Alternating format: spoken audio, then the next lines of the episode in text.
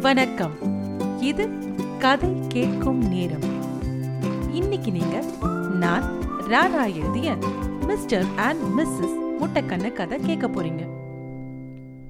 நம்ம எல்லோரும் பார்க்குற எல்லாத்தையுமே ஒரே விதமாக பார்ப்போம்னு சொல்ல முடியாது.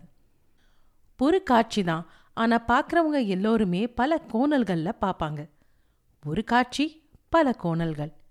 இந்த கதையை கேளுங்க உங்களுக்கு புரியும். Mister and missus Muttakkannu. Madhavan ஒரு நல்ல கம்பெனியில் சீனியர் மேனேஜர். நல்ல சம்பளம் நல்ல வசதி ஆனா கொஞ்சம் டம்ப பேர் வழி. வெளியூர் சுத்தி பார்க்கறதுக்கு அவருக்கு ரொம்ப பிடிக்கும்.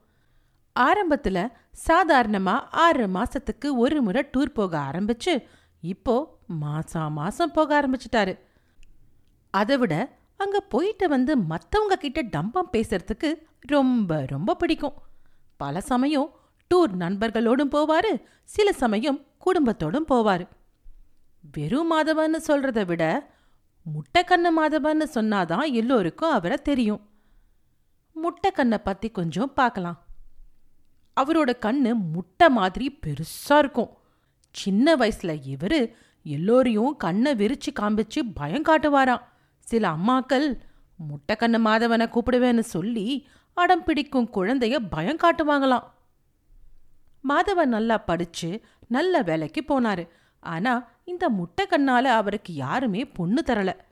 அவங்க அப்பா அம்மா நிறைய இடத்துல பொண்ணு பார்த்தாங்க. மாதவன் கூட சில பெண்களோட நெருக்கமா பழக முயற்சி பண்ணாரு.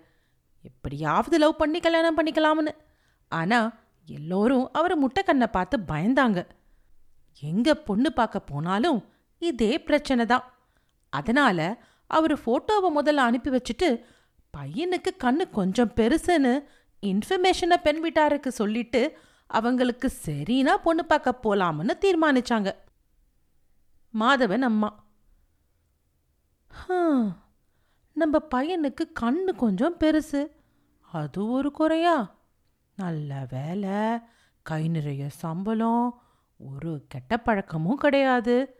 இப்படி யாருமே பொண்ணு தர மாட்டேங்கிறாங்களே அப்படின்னு ரொம்ப வருத்தப்பட்டாங்க. மாதவன் அப்பா இத அமைதியா கேட்டுட்டு இருந்தாரு அப்போ ஒரு பெண் வீட்டார் மாதவனுக்கு பெண் கொடுக்க ரொம்ப விருப்பப்பட்டாங்கன்னும் பொண்ணு பேரு சாந்தானும் நல்லா படிச்ச பொண்ணு கல்யாண செலவையும் அவங்களே செய்யறதாகவும் சொன்னாங்கன்னு ஒரு கல்யாணத்தரகர் முட்டைக்கண்ணு மாதவ அம்மா கிட்ட சொன்னான். உடனே பெண் பார்க்க போனாங்க. சாந்தா குனிஞ்ச தலை நிமிரல. எல்லா கேள்விகளுக்கும் குனிஞ்சிக்கிட்டே பதில் சொன்னான். மாதவன் அம்மா கொஞ்சம் வெளிப்படையாகவே முகத்தை கொஞ்சம் காட்டுமா? அப்படின்னு கேட்டாங்க. சாந்தா தலை நிமிர்ந்து பார்த்தா. மாதவனும் அவனுடைய அப்பாவும் அம்மாவும் அதிர்ச்சி அடைஞ்சாங்க. ஏன்னா சாந்தாவுக்கும் பெரிய முட்டைக்கண்ணு மாதவன் அம்மா சாந்தா பிடிக்கலன்னு தரகர்கிட்ட சொல்ல சொன்னாங்க. அப்ப மாதவன் அப்பா ஹம் உன் புள்ள நல்லா படிப்பு நல்லா வசதி முட்டைக்கண்ணு ஒரு குறையான்னு கேட்டியே இப்போ நீயே அந்த தப்ப பண்ணலாமா? அப்படின்னு கேட்டாரு. அப்போ மாதவனும் அங்கே இருந்தான். அவனுக்கு சாந்தாவை பிடிச்சிருந்தது. அவ அம்மா கிட்ட அவனுக்கு சம்மதம் அப்படின்னு சொன்ன உடனே கல்யாணமும் நடந்தது. இப்போ முட்டைக்கண்ணனுக்கு முட்டைக்கண்ணி முட்டை வந்தாச்சு. கல்யாணத்துக்கு வந்தவங்க எல்லோரும் அவங்க ரெண்டு பேரோட முட்டை கண்ணு பொறுத்ததை பற்றி தான் நிறைய பேசினாங்க. அதுக்கப்புறம் ஒரு குட்டி முட்டை கண்ணியும் அதுக்கடுத்து ஒரு குட்டி முட்டை கண்ணனும் பிறந்தாங்க. எப்படியோ முட்டைக்கண்ணு மாதவன் குடியும் குடுத்தனமா மாறினாரு. ஆனால் கொஞ்சம் அதிகமாகவே இப்போ வெளியூர் சுற்றி பொறுப்பே இல்லாமல் தான் இருந்தார். மாதவ மனைவி சாந்தா ரொம்ப நல்ல மாதிரி. அவளுக்கு இப்படி மாதவன் எதை பற்றியுமே கவலைப்படாமல் அடிக்கடி வெளியூர் பயணம் போறது பிடிக்கல. அவ பேரை போலவே அவளும் ரொம்ப சாந்தம். அதனால தான் ரொம்ப சேட்டஸையும் பன்னெண்டு வயது மகள் பிரீதாவையும் ஏழு வயது மகன் ஆரவையும் சமாளிக்க கஷ்டப்பட்டா. மாதவன் ஊர் சுத்துறதுனால வர வர வீட்டு செலவுக்கு காசு தருவதை குறைச்சிக்கிட்டான். சாந்தா எப்படியோ சமாளிச்சுக்கிட்டு வந்தா. சாந்தா எவ்வளவு சொல்லியும் முட்டைக்கண்ணு மாதவன் திருந்தல. ஒரு நாள் எல்லோரும் பீச்சுக்கு போனாங்க. அங்க இவங்க நாலு பேரும் பார்த்த காட்சி நாலு பேருக்கும் நாலு விதமான தாக்கத்தை ஏற்படுத்துச்சு. ஒரு கண்ணு தெரியாத பிச்சைக்காரன் இவங்க கிட்ட வந்து பிச்சை கேட்டான். பார்க்கவே பாவமா இருந்தது. ரொம்ப நல்லா பாடினான். அவனுக்கு காசை கொடுத்துட்டு பஜ்ஜி சாப்பிட்டுட்டு வீட்டுக்கு கிளம்பி வந்தாங்க. முதல் கோணல். வீட்டுக்கு வந்ததும் மாதவன் மகள் பிரீதா அம்மா அந்த பிச்சைக்காரன் பாவலம்மா டெய்லி இப்படி எல்லார்கிட்டேயும் போய் பாடினாதான் அவனுக்கு காசு. அப்படின்னு ரொம்ப அந்த பிச்சைக்காரனுடைய நிலையை எண்ணி வருத்தப்பட்டா. இரண்டாவது கோணல். காலையில சாந்தா எல்லோருக்கும் சாப்பிட இட்லி கொடுத்தா. அப்ப ஆரவ் தினம் இட்லி தானா? எனக்கு வேண்டாம் போ அப்படின்னு தள்ளி விட்டான். அமைதியான சாந்தாவுக்கு ரொம்ப கோவம் வந்துடுச்சு. இந்த சாப்பாடு இல்லாம எத்தனை பேர் இருக்கிறாங்க தெரியுமா?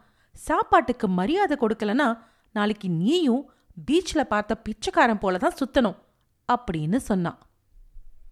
இதை கேட்டதும் ஆரவ் பேசாம அந்த இட்லியை சாப்பிட்டான். மூன்றாவது கோணல். அன்று மாலை ஆரவ பார்த்து சாந்தா கத்திட்டு இருந்தா.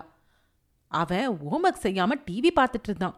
சாந்தா மாதவன் கிட்ட போய் பாருங்க நீங்க கொஞ்சம் கூட பொறுப்பே இல்லாம இருக்கீங்க. அவன் எல்லா சப்ஜெக்ட்லேயும் கம்மி மார்க் அவனோட டீச்சர் என்னை கூப்பிட்டு திட்டுறாங்க. மாதவன். ஏண்டா ஆரவ் இப்படி படிக்காம இருந்தனா? அந்த பீச் பிச்சைக்காரன் போல தான் ரோட் ரோடா சுத்தணும். புரியுதா? ஒழுங்கா படி. அவனுக்கு என்ன புரிஞ்சுதோ தெரியாது. தலைய ஆட்டிக்கிட்டே உள்ள போய் ஹோம்ஒர்க் ஒழுங்கா முடிச்சான்.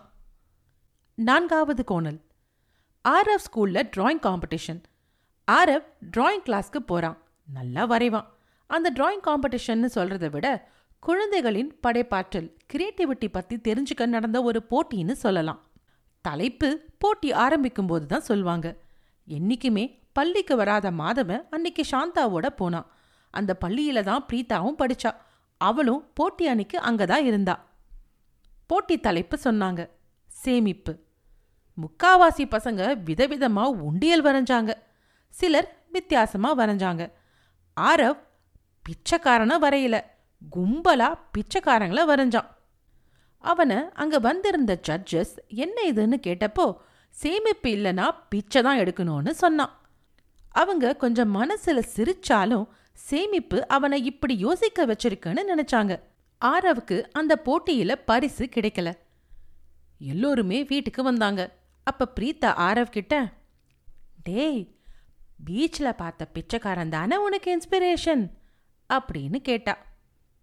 ஆனா அந்த பிச்சைக்காரனுக்கு கண்ணு இல்லையே. ஆனா நீ பெரிய கண்ணு வரைஞ்சிருக்க. அதுவும் நாலு பிச்சைக்காரங்க. என்னடா அது கணக்கு? இது மிஸ்டர் அண்ட் மிஸ்ஸஸ் முட்டை கண்ணு ஃபேமிலி. அப்பா சேமிக்காம இப்படி ஊர் ஊரா போனா நாமும் இப்படித்தான் பிச்சை எடுக்கணும். நாலு பேரும் ஒருத்தரோட ஒருத்தர் முட்டைக்கண்ணை வச்சு ஒருத்தரை ஒருத்தர் பார்த்துக்கிட்டாங்க. மாதவனுக்கு அவன் பண்ண தப்பு உரைச்சது. அதே சமயம் பெருமூச்சு விட்டான். நல்ல வேலை என் அருமை சின்ன முட்டை கண்ணை இதை ஜட்ஜஸ் கிட்ட சொல்லி மானத்தை வாங்கல அப்படி நினைச்சு நிம்மதி அடைஞ்சான். நான் ராரா எழுதிய மிஸ்டர் அண்ட் மிஸ்ஸஸ் முட்டக்கண் கதை கேட்டதற்கு நன்றி. இன்னொரு பகுதியில் உங்களை மீண்டும் சந்திக்கிறேன். நன்றி ராரா.